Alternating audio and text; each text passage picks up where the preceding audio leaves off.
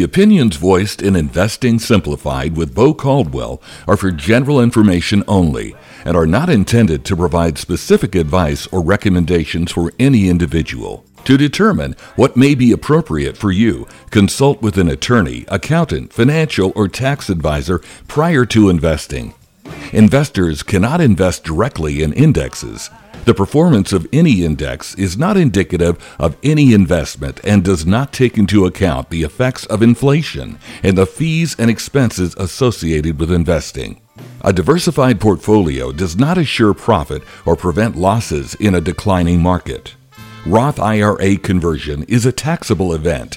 Guests on Investing Simplified are not affiliated with Price Financial Group Wealth Management Incorporated.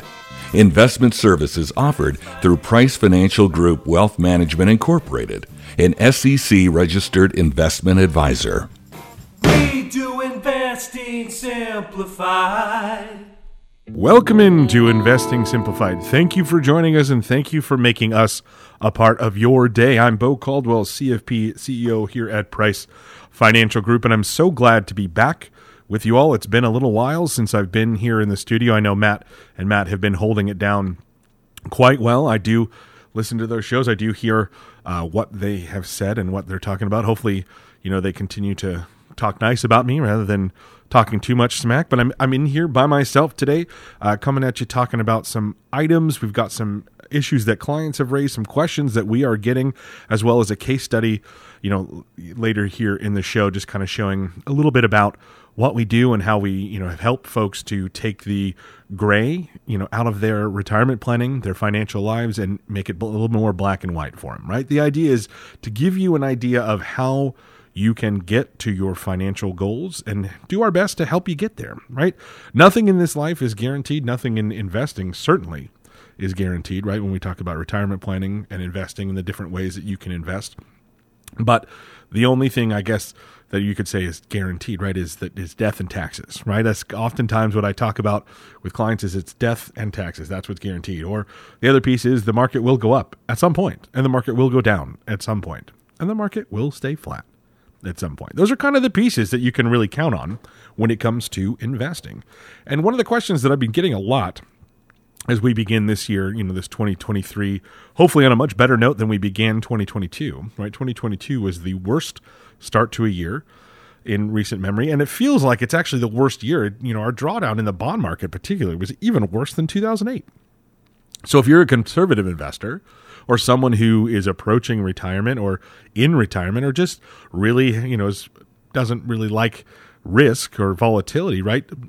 Generally, in the last 30 to 40 years, bonds have been a place that you've gone to be safe or relatively safe, right? To feel like you're going to have less volatility than the stock market. And it is true, historically speaking, bonds are less volatile than stocks, except in 2022. They were just about as volatile, and they moved in tandem, in lockstep with stocks, it seemed like. They were down and stocks were down, and usually that's not how it's worked in the past, right? So your 60-40 portfolio, as you often hear, a lot of people will say, you know, 60-40 portfolio, the Bogleheads, you know, the Jack Bogle followers, the folks that you know, believe in the thought process that you don't need to be actively investing, just be passively investing. Have 60% of your money in stocks in the S&P 500 and 40% of your money in Barclays aggregate, right? Or it used to be called the Lehman aggregate, just so we're clear. That index that is now called Barclays Ag that everybody uses as a proxy for the bond market. People forget that you know, index was run by Lehman Brothers. Oh, whoops. So when you're looking at that 60-40 portfolio, it had the worst year, right? The worst performance last year than it did in 2008. That's crazy, right?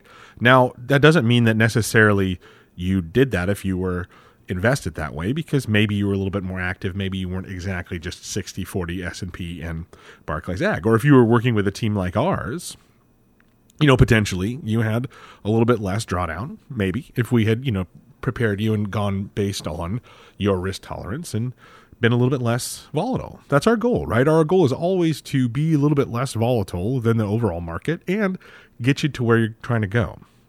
Now, our goal is never to make you rich, right? It's to make sure that you can retire on your own terms. But in one piece of that we believe, right? We believe that some of our money needs to be, for our clients, needs to be invested in the stock market. And so that behooves the question, where do you go right now, right? And I know Matt May talks a lot about, you know, pieces in the market that he finds opportunity in, places where he likes. And that's key, right? That's big pieces looking at the macroeconomic data, but really it's also analyzing this, you know, microeconomic data where you look at, okay, what specifically about this company makes it more accessible? And that's where you have a team like ours, right? To help build out that portfolio for you and figuring out where the pieces fit, right? Maybe it's some real estate, maybe it's some stocks, maybe it's some bonds, maybe it's a combination of all these things, right? And so one of the things that we look at when we look at that is the potential for a recession.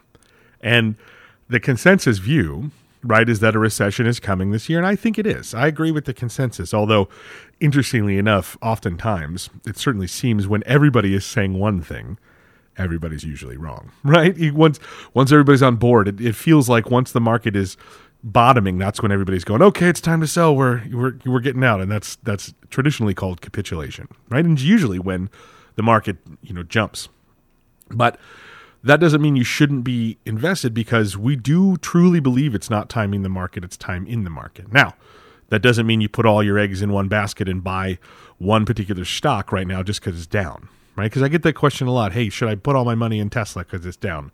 Should I put all my money in Apple because it's way down? Well, generally speaking, the rule of thumb is no, you should never put all of your money in anything. But it doesn't necessarily even mean that it's a good time to buy. What really means to me is that maybe there is opportunity depending on your specific situation and your time frame. Right? So anybody that's in their 20s or 30s or even 40s that's, you know, participating in a 401k should be overjoyed, I think, about the market going down, because they are getting money deposited every 2 weeks most of the time, maybe every week or maybe every month when they're doing their contributions to their 401k, and you're buying on sale.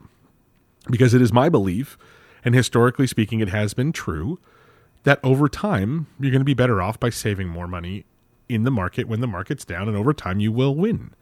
Now, that doesn't mean it'll happen, because, you know, there is always the possibility that the market is down 30 years from now from where it is now. It also is the possibility that we are in a situation, which I know there are a good amount of economists that I follow that are feeling this pain, and that is that we are in a flat market for the next 10 to 15 years. And people will say, well, that never happens, right? It's always been up. And it over a long enough time period, sure. But if you remember the market, well, you may not remember. I don't remember because I wasn't alive, but from 1966 to 1982, the S&P 500 was essentially flat, right? So the stock market was essentially flat, had flat returns in the overall stock market. Now it went up and down intra-year and intra-day, right? But over that time, you ostensibly made nothing in terms of price appreciation. And that's kind of our view on what we think, most likely scenario, and now it could be wrong, but most likely scenario, the opportunities that we see are in generating yield or income off your portfolio rather than price appreciation. And that doesn't necessarily mean a bad thing. It just means that you have to pivot and have that all-weather portfolio that can ride that, ride, right? Because it's going to be less of a roller coaster necessarily, so much as my view personally is that it's going to be, three steps forward, two steps back sort of situation, or vice versa. Right? And even if we're flat to a little bit down, where is the opportunity to make money, especially if you've planned in your financial plan to make, 5, 6, 7, 8%. Maybe that's in your plan. I don't know. A lot of the Fidelity plans that I see, where people do them themselves, and it's not Fidelity, they just have a nice, plan that you can do yourself, or any of those self-made plans when you put your money in, not only is it a straight line of, interest bearing that they're looking at, but they're looking at projections that are much higher than, possibly will be out there over the next 5 to 10 years. Now we don't know, right? But that's my view on the overall market. And that's what a question I get a lot is, what's going to happen now, right? Because you've seen to the start of the year, seen the market bounce pretty good. And over the last, 4 or 5 months, it's done quite well. Does that mean that it's pricing in less, fewer Fed rate hikes? Does it mean it's pricing in less of a recession? I don't know, right? But the key is to have a plan that's going to fit and work no matter what. And I know I keep harping on that, having a plan, right? But then it makes it that much easier to sleep at night if you know that, hey, my plan is prepared for this, right? And my plan is prepared for that. My plan is prepared to zig when the market's zagging and vice versa, right? Because we're not trying to time it, because anybody that tells you that they can time the market and hit the bottom perfectly or the top perfectly is, I've said this before, they're either lying or they are, what's the word I'm trying to look for there? They, you know, illusions of grandeur is a phrase. It's not the right word, but that's kind of where, you know, where it is. If you have someone that tells you that they timed it perfectly, they're either lying or they're misspeaking. They're misunderstanding how the overall stock market and everything works, right? But that doesn't mean that you shouldn't have assets exposed to the market, because, you know, in my view, again, I think you should. Depends on your, you know, individual situation. But you want to build in those options, right, that will work no matter what happens in the market. And we're, you know, the one thing I can tell you for sure is we're in unprecedented times in terms of the market and the Fed and interest, right? The bond market right now is saying, hey, it's going to be a recession, but it's going to be a short-timed recession. But you could also argue that, hey, this yield curve being inverted means that a recession is imminent. You just don't know, right? And so the key is building out that plan that involves different ways to make. And honestly, the simplest way to do it is to save more, right? I've talked about this before, but I used to carry around with me, you know, an Excel spreadsheet that I had built out that, you know, that I laminated. It was pretty nice, where it said, hey, if I start saving from age 20 to age 30 and stop, versus starting at age 30 and going all the way through age 65 till retirement and then stop, all things being equal, okay, where you have the same rate of return in both the earlier bucket, this smaller contribution bucket. Now you've put in 2.5 times more money in that second situation in terms of contributions, but because of compound interest, the first bucket has more money, right? And we've been in this situation where we haven't had any interest available to us for the last year, 2 years, you know, several years really, right? Where banks aren't paying very well, CDs aren't paying very well.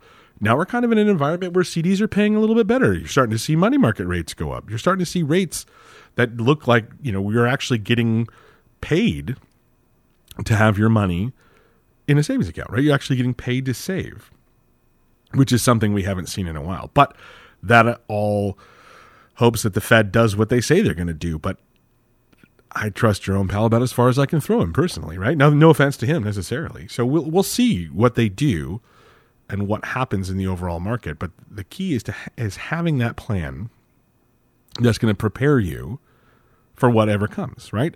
And part of that is reviewing your current situation, reviewing your current allocations, reviewing your risk tolerance, because this is maybe a good time to re-review your risk tolerance. I had a client, you know, a couple years ago, he started working with me and said, hey, here's what my risk tolerance is. We went through a questionnaire. We, you know, did all the scenarios and decided this is how much, you know, how much tolerance for risk he had. And then COVID happened, right? And even though I felt we had done a pretty good job sticking to that risk tolerance, and he did too, he realized that maybe his risk tolerance wasn't as high as he thought it was. And if we are going to have a recession later this year, which again is my belief, does that mean another 5 to 10, 15% drop in stocks? Could mean more.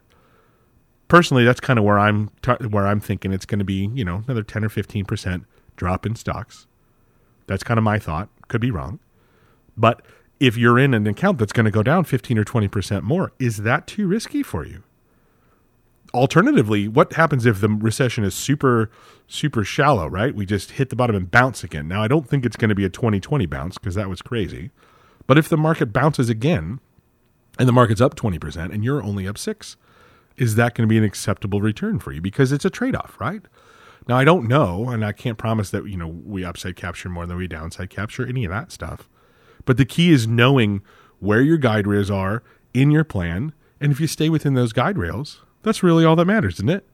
If your expectation is that you should make X percent on the upside and only lose Y percent on the downside, as long as you stay somewhere in that range, that should be a pretty acceptable amount, I would think. So if you're interested in stress testing your portfolio, seeing where you're at and having us run some numbers and say, hypothetically, if this recession that we have this year, if we have it this year, but if the recession that we have, when we have it, is 2008 again, what is my portfolio currently constituted? What would that look like most likely?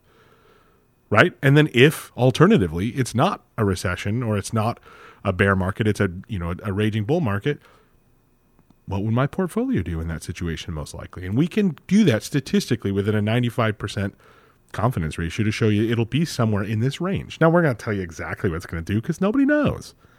But we have a pretty good confidence ratio using math, using statistical analysis to show you what that might look like.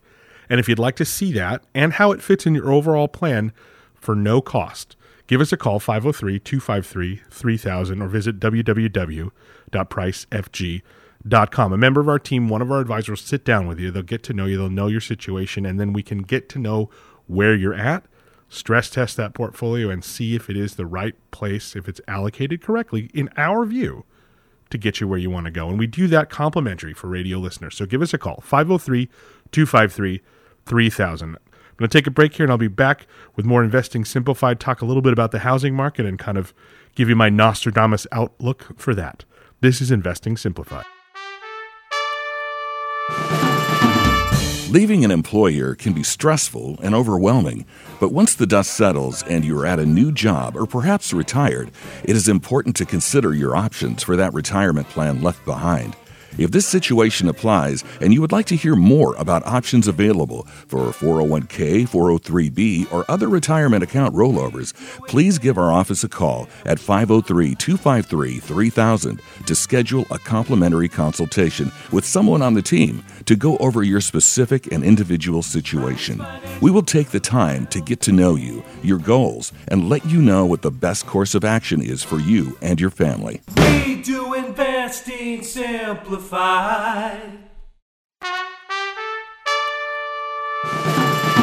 You're listening to Investing Simplified. Now, back to Bo Caldwell. Welcome back to Investing Simplified. Thanks for tuning in, and if you're just now joining us, I'm Bo Caldwell, CFP, the CEO here at Price Financial Group, and I really appreciate you tuning in and staying with us so far, as I know sometimes when we get down into the nitty-gritty of the various, options that are out there, it gets a little boring sometimes for folks. But I wanted to talk a little bit about housing and how that applies to what we've been talking about with the overall market and where we think things are going with the overall market. Again, it always comes with the caveat that we don't really know, right? We have a lot of information, and we try to disseminate that to you, our listeners, in a way that is, both digestible and palatable. But the thing is we don't really know. And anybody who tells you that they know what's going to happen, whether it's the stock market, the bond market, the housing market, which I'm going to talk about here, they don't really know. I use the old adage my mother used to say, we'd say when we didn't know something, we'd say the shadow knows. And some of you folks may remember that that radio program that ran 50, 60 years ago, where the shadow knows. And so that's kind of my phraseology that I use when people say, hey, what is the market going to do? And I say, only the shadow knows, because in reality, we can use our best guess estimates. We can use historical data. We can use different data, and some of the data I'm going to show you, talk to you about here. We can use that to make our best estimate, but we really don't know, because the market is a free market and it sets those rules over time, right? So I wanted to kind of read to you from a group that we utilize and that we like to follow. It's called First Trust Investments. They're out of Chicago, and their chief economist, Brian Westbury, who is their chief economist there, has been right on a lot of things. He subscribes to maybe a different way of thinking when it comes to some of the market outlooks and some of the things that you may hear on CNBC or Fox Business. When you hear those talking heads on Bloomberg tell you what they think is going to happen and what they know is going to happen, generally speaking, they don't know, right? So we really, get this question a lot, because the biggest investment that most folks have, if they have it, if they're invested, is their home, right? Your primary residence tends to be statistically your biggest asset, right? And so question does come up a lot. Well, with interest rates rising, right? We're rising interest rates with this, reduction in the loose monetary policy. How is that going to affect our houses? And, if folks were homeowners, from 2006 on, basically, they may have a little bit of PTSD from that time, because the housing market contracted, right? back in 2006, 2007, 2008, right? We had a 25% drop from 2006 to 2011 in home prices. And a lot of people lost their homes because of that, you know, subprime mortgage concept. But the nice thing to see is that maybe, you know, that won't happen necessarily because of a couple of factors, right? And I kind of want to, you know, we read to you when we talk about, you know, according to Westbury, we've got, you know, the housing sector being a huge and early beneficiary of the super loose monetary policy, right? And you think that makes sense because think about if you recall when houses went on sale, even during the pandemic, right? They were selling like hotcakes and you had to come, you know, for those of us here in the Portland area, right? You know, we had a lot of loose money, a lot of people coming from, you know, the dreaded California, right? A lot of people coming from California, but coming from out of state and sight unseen bidding up those houses, you know, $50,000, $60,000 sometimes above asking, which is just crazy talk, right? And so if you think about, so there's a national Case-Shiller Price Index and also the FHFA Price Index. Both of those measure home prices, single family home prices. And from May 2020 until June 2022, which is kind of where we saw this interest rate tightening cycle start, right? From May 2020 to June 2022, both of them rose more than 40%.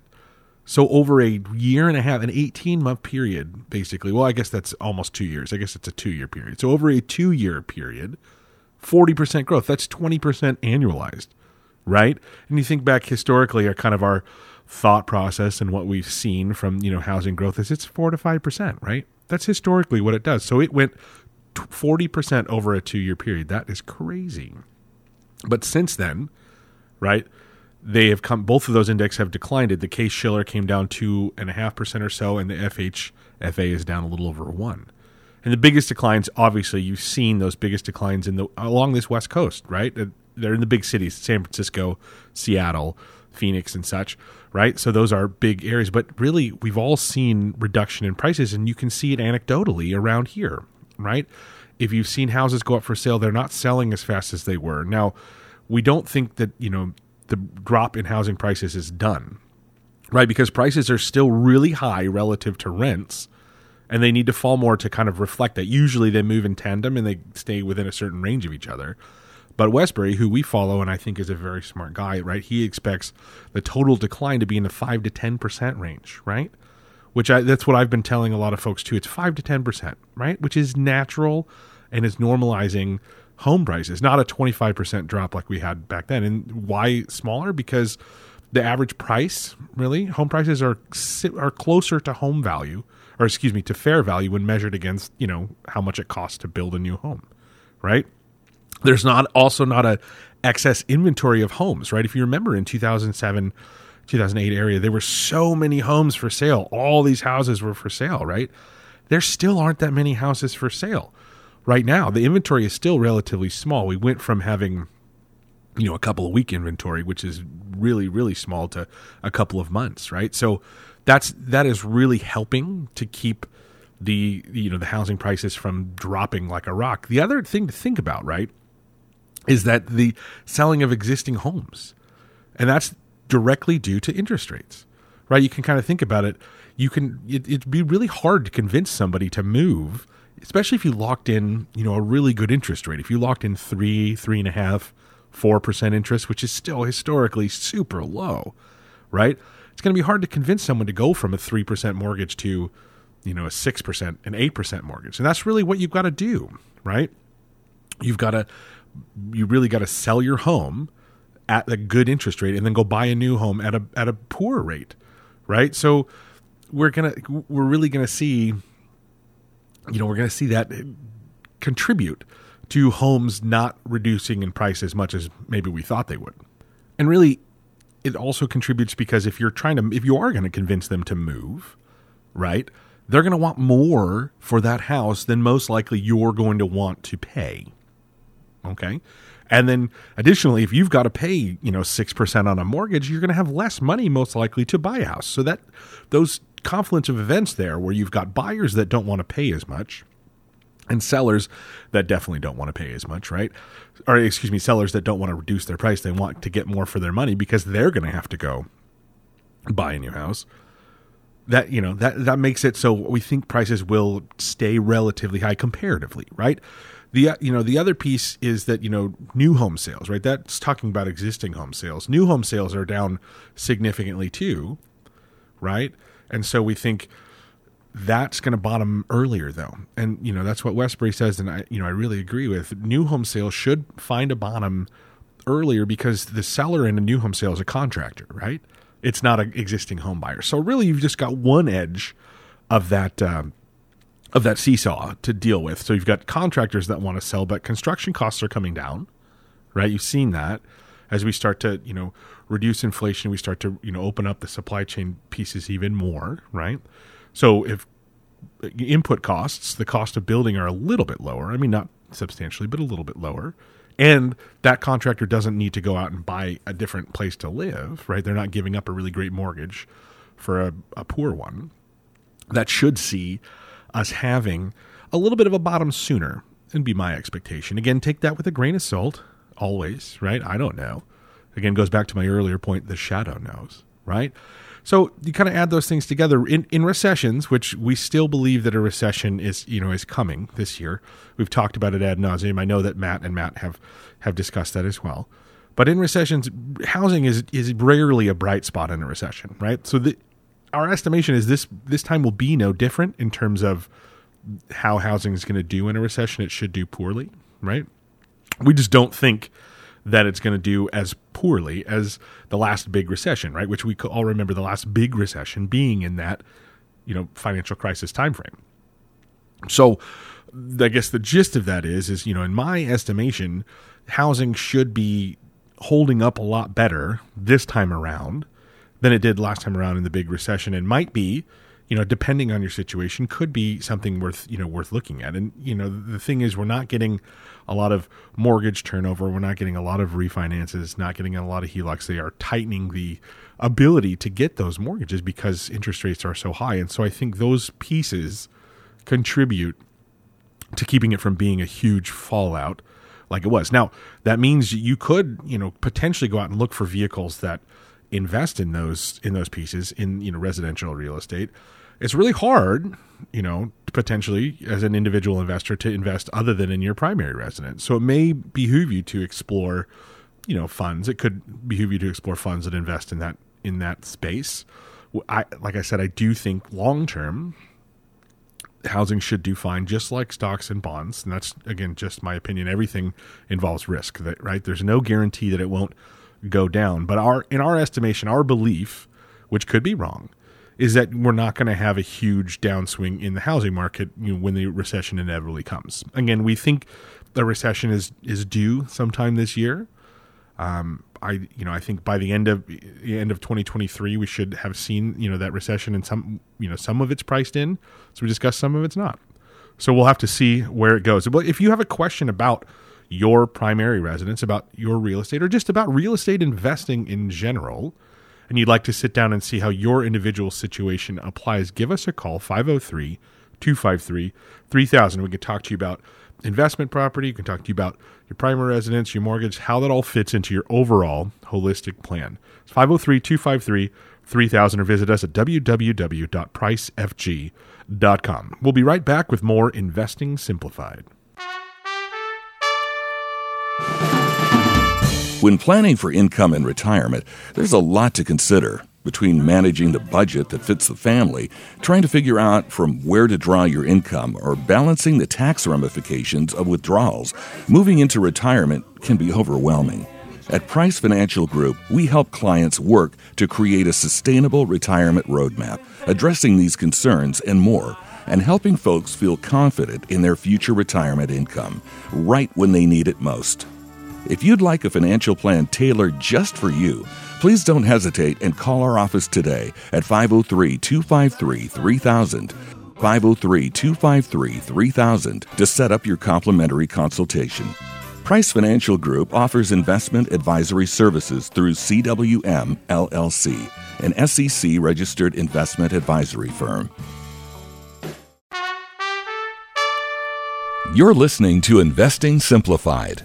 Now, back to Bo Caldwell Welcome back to Investing Simplified. If you're just now joining us, thanks for tuning in. As a reminder, my name is Bo Caldwell, CFP. I'm the CEO here at Price Financial Group. And wanted to remind you, I know we bumper it before the break, but if you'd like to sit down with a member of our team for a complimentary review, give us a call at 503-253-3000 or visit www.pricefg.com. We'll give you an in-depth look at your entire financial picture. We'll stress test your portfolio. We'll analyze your fees that you're paying. Make sure you're not paying too much in fees. We'll look at the tax ramifications of your portfolio and help build you out a plan that we feel can get you to your financial goals. And we do that as a complimentary service for all of our radio listeners. So give us a shout if you'd like to sit down. We're happy to meet you in Vancouver, Clackamas, Beaverton, or our Tigard offices. We got them conveniently located all around the Portland metro area. We have it surrounded, as it were. Also, I haven't had Rebecca on here in a while, but if you are turning 65 anytime soon, or you have a friend or family member that's turning 65, or you have a question about health insurance in general, give us a shout. Rebecca LaVinci on our team takes care of all things health and Medicare insurance related at no cost to you. So give us a shout if you'd like to sit down and go over that. We'd love to help you, and we're here local in the Portland area. So I finished the last segment talking about the housing market and kind of our outlook on the market in terms of your personal residence. But a lot of times people have investment properties, or maybe it's a personal residence that you have that you've had for 40 or 50 years.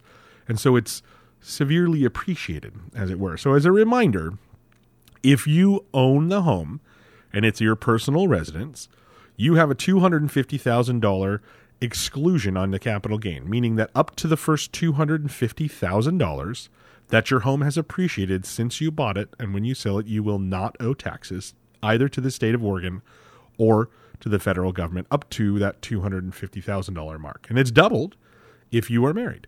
So you and your spouse each have $250,000. So effectively, you can exclude up to $500,000 of gain in your house. And that's not the sale price, right? As we talked about home prices being, up there, and, especially if you live in a big house or have a big yard or in an area that has appreciated a lot. But so up to $500,000 of gain. So that would mean that you have to have bought it for $100,000, sold it for $600,000. That's $500,000 gain, not a $500,000 sale, right? Not the top line price of the home, right? So you've got $500,000 of exclusion, but what if it's an investment property, a rental property? What if it's appreciated more than the $500,000? Now we're talking about having large capital gains. We've got this appreciated asset. How do you, and I don't want to say avoid it, because you cannot avoid taxes, right? Tax avoidance is illegal, right? Unfortunately, as I said, earlier, the only things that we feel are guaranteed in this life are death and taxes, right? So you can't avoid taxes, but you can defer taxes. You can avoid paying more taxes than you should, right? Avoid, hitting some tax traps. And with appreciated assets, those tend to happen. And most of us think about that in a home, but it could also be if you have a business, right? You have been a successful dentist for, 35 years, and now you're looking to sell your practice, or you're a veterinarian that has, maybe a bigger group came in and bought out your small vet practice, and now you're getting a distribution of your ownership shares, even though you're still working. And if you're a vet or a dentist that's successful, you probably have pretty high income. Or any other situation where you're divested of a particular asset, but you make good money. Now, what happens then, right? The capital gain can not only cause you just capital gains taxes, which are reasonably priced right now at the federal level, but in the state of Oregon, it's just ordinary income. So if you have a capital gain, there is no better rate. It's ordinary income. Now, maxes out at 9.9%. So I guess it's not that much, but it's still money, right?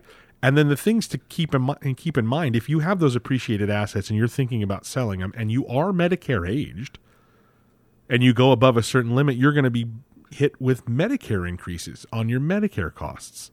And the thing is, that happens 2 years later from when your capital gain is. So how do we adjust that? How do we plan for that? Well, there are a couple of good options potentially might fit your situation. And I've got to put the caveat in there that always speak to a tax professional, speak to an estate planning professional, speak to your financial professionals before implementing any of this, because everyone's situation is different. But potentially, if you have a severely appreciated asset, what if I told you that there was a way to distribute that asset, distribute those gains, spread it out over time to potentially keep you underneath that limit, right? That gets you the IRMA limits, that gets you into the next tax bracket, that all the big negatives that come. But you could divest that asset now while taxes are still relatively low. Now, I don't know about you, and I don't know which way you lean in the political spectrum, but I believe, personally, my belief is that taxes are not going to be lower than they are now, right? 10 years from now, 15 years from now, 20 years from now. I think that they're at a low rate, and one of the lowest rates that it's going to be possibly ever. I don't know if that's really true, but I just can't see a situation where tax rates are lower than where they are now. We've got too much money that the government has spent over the last few years. We've got too many, call them entitlements. You've got too many, things that we've promised money, and we got to pay for it. And how do we pay for that? How does the government traditionally pay for that? That's with taxes on you and me. So there are a couple different ways that we can avoid paying more than we should in taxes, or we can defer the taxes, or we can reduce the amount of tax liability that we have on those appreciated assets. Now, the caveat here is this is not, I'm not talking about stock that you've owned in your IRA for the last 40 years, because you sadly cannot avoid paying taxes on the IRA when you pull it out, because it's tax deferred so far. And I'll talk later about some plans that you can start to look at for 2023 if you have big money in those tax-deferred accounts, your IRA, your 401k, your 403b. I'm talking right now about assets that are held outside those retirement plans, which includes, real estate, includes stocks or bonds that are severely appreciated, probably not bonds, right, because they don't appreciate that much, but stocks that you have that you've maybe had for a ton of time and have appreciated a lot. And what if you've got, maybe you inherited some stock from grandma, right? And didn't really think about it, didn't touch it, and it's grown. Or maybe you bought Microsoft back in the 80s and just kind of set and forget. It's been at Computershare, and oh my goodness, it's worth a lot now. First of all, good for you. But second of all, what happens when you get to that point where you have to sell that? Or maybe you have a business that owns a building and owns the land that the business is on, right? And now you're looking to divest yourself because you're ready to retire. But what's your basis in that business? For a lot of us, the basis is relatively small, right? Because you started with smaller investments and then it's grown and you've probably pulled the earnings out over time, and now there's not a whole lot of basis in there. So if you've got $1 million, $2 million sale, that's a lot of capital gains tax, right? So what if I told you there was a way to defer that potentially for a significant amount of time, or to divest yourself of that without having to pay taxes if you use strategy well to pass it on to your heirs? It'd be something you'd be interested in, right? Sounds pretty good. There are various vehicles that are out there, and I'd like to talk today about a charitable remainder trust. That's, it's one of the things that I like the most in our tax code, because I happen to be very charitably inclined myself, and no judgment if folks aren't, but to set up a charitable remainder trust, a lot of people don't think about that, because you can get a tax deduction now for the appreciated asset and at the appreciated value, potentially, if you do it right? You have to leave a certain amount to charity, but if you build the plan out right, you can make sure you get all the money out, or you or your heirs, right? All the money out of this asset that you have let appreciate over time, and spread the tax bill out 5, 10, 15, 20 years. So that way you don't have to pay all the capital gains tax right now, don't have to run into all those issues that we talked about, okay? And then you can use that money to also do some good. And the nice thing about, the current tax law right now is that with a charitable remainder trust, you don't necessarily have to decide on the charity, because that's the question I've gotten from a few folks. Well, what if I don't know what charity I want to give the money to? The really cool thing is you can use what's called a donor-advised fund, right? So a donor-advised fund lets you decide the charity, and you can decide it over time. You make the charitable contribution now, and then decide over time how to dole it out to different charities. It's a really nice feature that's available to folks that are charitably inclined. Now, a lot of folks know, I'm going to give it to my church, I'm going to give it to the Boy Scouts, I'm going to give it to whatever, right? I'm not here to tell you what to gift it to if you are thinking about being charitably inclined. My job is to analyze the best ways to divest yourself of those assets, of that money, and try to keep the tax man's fingers out of it if we can. And I should be not gender specific, the tax woman too. You know, anybody that wants to take my hard-earned dollars in taxes, I don't want to do it. So the nice thing is there are strategies, and this is just one. There are lots of strategies to utilize. But it's one I like because I particularly like that idea of, hey, there's a remainder that goes to charity, and charity gets to participate too. The really cool thing is you can also build it so that potentially not only do you get to divest, we'll use that $1 million, you will say that business I sold for $1 million capital gain. Not only do I get to spread that capital gain out over time so I don't have $1 million of taxable gain income this year, but I can leave some to charity. But also potentially, if we do it right, there is the very real potential that not only do I get at least as much as I put in there, I could get more and not have to pay the extra tax on it. So if I could show you a plan that potentially could do that, would that be something you're interested in? Right now, it doesn't work for everybody. It doesn't fit everyone's particular situation. And again, like I've said millions of times, there's no guarantees. We can build out a guaranteed plan that gets you at least as much as you put in and spend, you know, splits the money over time. But to guarantee that it'll be more is not a thing, but it might. And if that's even a possibility that, hey, we're going to get at least as much as we put into this thing, potentially more, might be worth it, right? It might be worth it to save some money on, you know, save some money on your taxes, to get rid of this building, to get rid of this business, you know, that you've loved and you've had for 20, 30 years, but you've been holding on to it maybe because, you know, taxes are going to be so high, right? That's what a lot of people have done. If you or someone you know is 65 or older, now is the time to talk about Medicare options. Medicare is an integral part of your financial picture, but there are so many options it can be confusing and overwhelming. Price Financial Group has recently introduced an experienced Medicare specialist who can provide you with a complimentary consultation to cut through the noise and ensure your Medicare needs are aligned with your overall plan. We have offices conveniently located in the metro area, and working with our Medicare specialist won't cost you anything except a bit of your time. Call 503-253-3000 or visit pricefg.com to schedule your complimentary consultation today.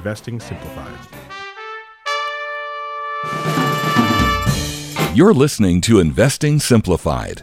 Now, back to Bo Caldwell. And we're back for the last segment here on Investing Simplified. If you stuck with me this far, thank you for listening to me drone on about things that excite me, and hopefully at least some of the pieces are applicable to your situation or maybe answered a question that you might have. As a reminder, if you have a question, something that's been bugging you about your financial world, whether that's, you know, your finances, your estate planning, your tax planning, any of those items, and you'd like us to cover it on the show anonymously, send that to askbo, ASKBO at pricefg.com. We'd love to, you know, answer that question. If it's been bugging you, if there's a question you have, you know, one of the things I feel very strongly about is somebody else has been wondering that question and might just be afraid to ask it.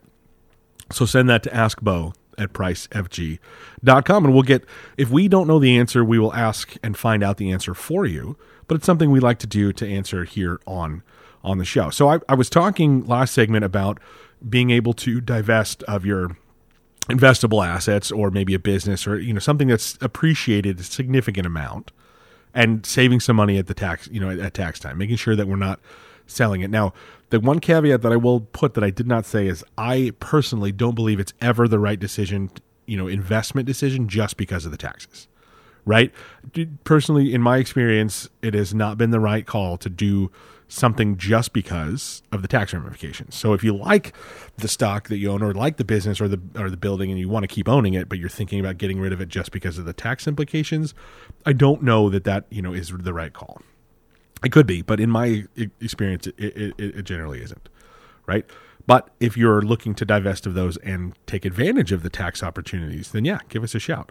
But what about, you know, you're listening and say, hey, Bo, that's great, but I don't have $2 million in stock that's appreciated, but I do have $2 million in my IRA. And this we come across this situation a lot more frequently than you might imagine, where folks have done just a spectacular job of saving. They've saved their money in this retirement plan, whether it's an IRA or a 401k or a 403b. They listened to my, you know, maybe not my advice, but an earlier iteration, and started saving at age 20 and saved it up, right? So they've got all this money in their IRA, and now they're approaching the age where you have to take required minimum distributions. By the way, those are now set at age 73 based on Secure Act 2.0. So no longer age 72, but age 73. So that's specific to your situation, because if you turned the ages of the RMD before they changed the laws, you still got them, right? But if you have an IRA that you've saved a bunch of money in, and you're going to have to take distributions, but if that's all you're going to take, right? A lot of folks, if you've done a really good job of saving, and maybe you have a pension, or maybe you have just other income, rental income or other income coming in, add that to Social Security, and hey, we're doing pretty good, right? We've added all that up and said, okay, we're doing pretty good. We are covered in that, in that respect. We don't need to take money out of our IRA.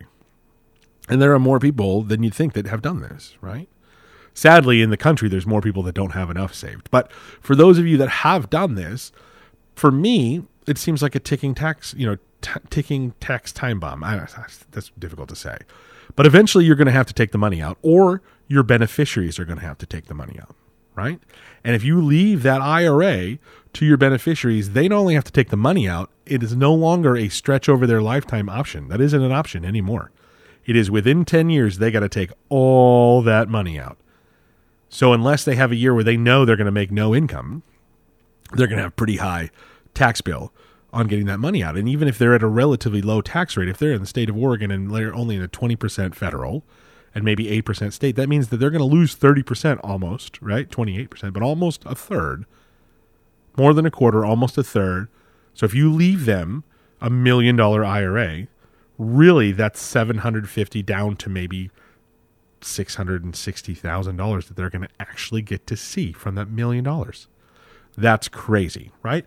That is crazy that the government gets to take that amount of money. So some planning ahead of time can really help you with that tax burden, right? And there's a couple different ways that we have utilized for clients to do that. One situation that, this case study that I like to talk about is we've got a gentleman who'd saved up a lot of money in his IRA, okay? He's got a lot of money saved up, didn't need to touch that money, didn't want to touch that money. The goal was to leave it to his kids. That was, hey, I'm built this up, and this is my legacy that I'm leaving to my kids, which is amazing. We'd worked on, hey, here's some gifting strategies to get the money, other money out of his estate, but he wants to leave that IRA money to his kids, right?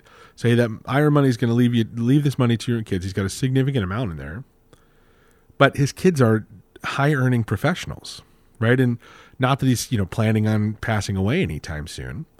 And actually he's really healthy. This is what, that helped us get there. But what we did was, instead of leaving the IRA to his kids, we said, okay, well, you've got grandkids too, right? I said, yeah, I got grandkids.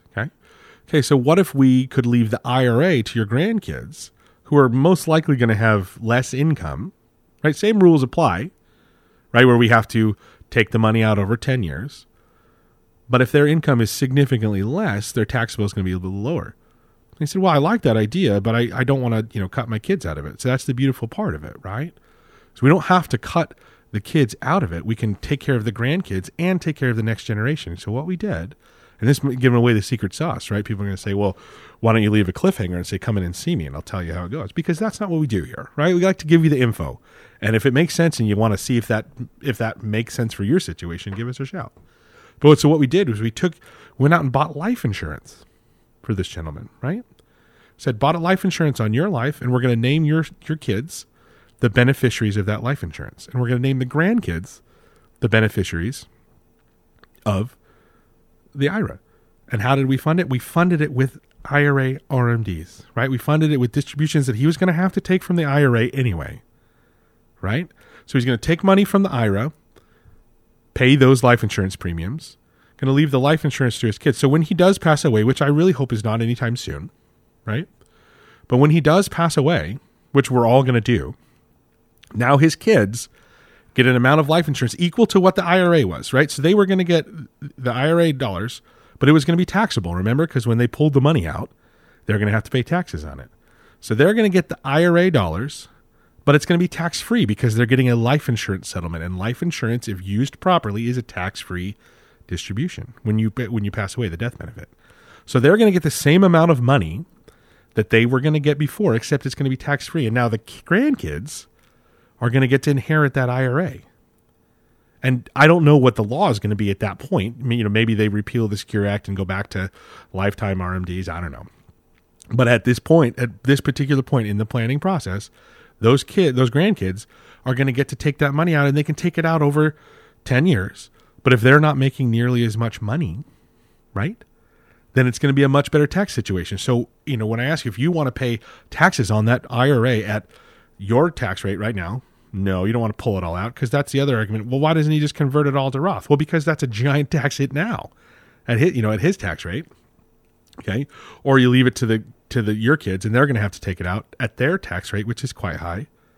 Or maybe you leave it to grandkids who at the time might be in college, might not have any income, and they can dole it out properly if they work with a team like ours that maybe they don't pay any income tax on it, right? So that's a situation that is his particular situation, okay? But we were able to take that money that he had set aside in his nest egg, and we were able to carve the government out of it. And even if the grandkids got to pay, right? They got to pay some taxes on it. So let's say that we referenced the situation before where it was 28%, right? And that's his particular kids are in a much higher bracket than that. But let's say we're at the 28%, you know, combined bracket. Let's even say that we're at the 28% combined bracket for the grandkids. It doesn't really matter, right? Because they have to give up. Yeah, the $1 million only becomes $720,000 to the grandkids in that same situation using the same math, right? But his kids get $1 million tax-free if we're talking about $1 million IRA, right? So kids get $1 million tax-free. So instead of that $1 million IRA becoming $720,000 when he left it to his kids, and again, I'm just using easy math. This is not the exact numbers that this gentleman had, but just easy math. Instead of the $1 million becoming $720,000 to his kids when they invested it, the $1 million became 1.7. Purely by the fact that we used life insurance based on him being healthy. Now, granted, you got to be healthy, but we just took that $1 million that was going to be $720 and made it 1.7 and spread it across two generations. Can you imagine the legacy that this man now gets to leave with the same money? Now, again, this is his particular situation, and he's very blessed to not have to take those, not have to use the RMDs, but you have to take them. Government makes you.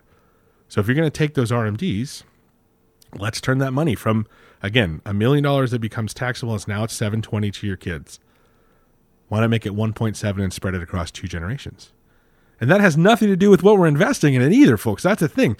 We keep it in cash, right? I'm not promising any sort of returns, talking about how we're going to get returns on the money. No, it's return of my money, right? I don't remember who that quote is attributed to, but I'm less concerned about the return on my money as I am about the return of my money. Right. And this is the type of, advanced planning situation, the advanced planning work that we do for our clients all the time. Right. This is what you get when you work with a financial team like ours, is the potential to turn $1 million into 1.7,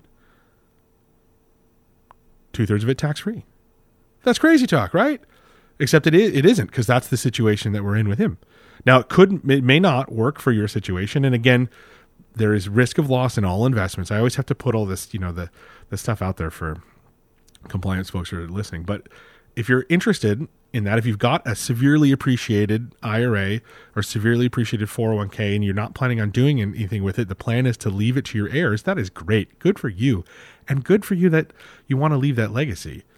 Wouldn't it be great if we could maximize that legacy? And don't get caught up on that. Oh, I don't have grandkids. Well, sure. Let's instead of naming grandkids the beneficiary of it, let's name a charity, and still get the tax-free money to your kids. You could utilize the CRT like we used before if you have the charitable remainder trust if you have outside of the IRA assets. We will explore Roth conversions. Does that make sense for you? It might not. But if you don't know, and if you don't know what the options are, then you're not setting yourself up for success, right? So give us a call, 503-253-3000, or visit www.pricefg.com. We'd be happy to sit down for a complimentary consultation. We'll run you through our proprietary process, right? Here's what we do. Here's what we're looking at. Here's all the things that we're planning for, and see if we're the right firm for you. And we may not be. We are not the right firm for everybody. But wouldn't it be worth maybe an hour of your time to sit down and find out? So give us a call, 503-253-3000. If you have a question, something you'd like us to talk about on the show, send it to askbo@pricefg.com. Thank you so much for listening today. I'm so glad to be back. We will talk to you next week. God bless you all. Be safe out there. This has been Investing Simple. Price Financial Group Wealth Management. Price Financial Group Wealth Management. The opinions voiced in Investing Simplified with Bo Caldwell are for general information only and are not intended to provide specific advice or recommendations for any individual. To determine what may be appropriate for you, consult with an attorney, accountant, financial, or tax advisor prior to investing. Investors cannot invest directly in indexes. The performance of any index is not indicative of any investment and does not take into account the effects of inflation and the fees and expenses associated with investing. A diversified portfolio does not assure profit or prevent losses in a declining market. Roth IRA conversion is a taxable event. Guests on Investing Simplified are not affiliated with Price Financial Group Wealth Management Incorporated. Investment services offered through Price Financial Group Wealth Management Incorporated, an SEC-registered investment advisor.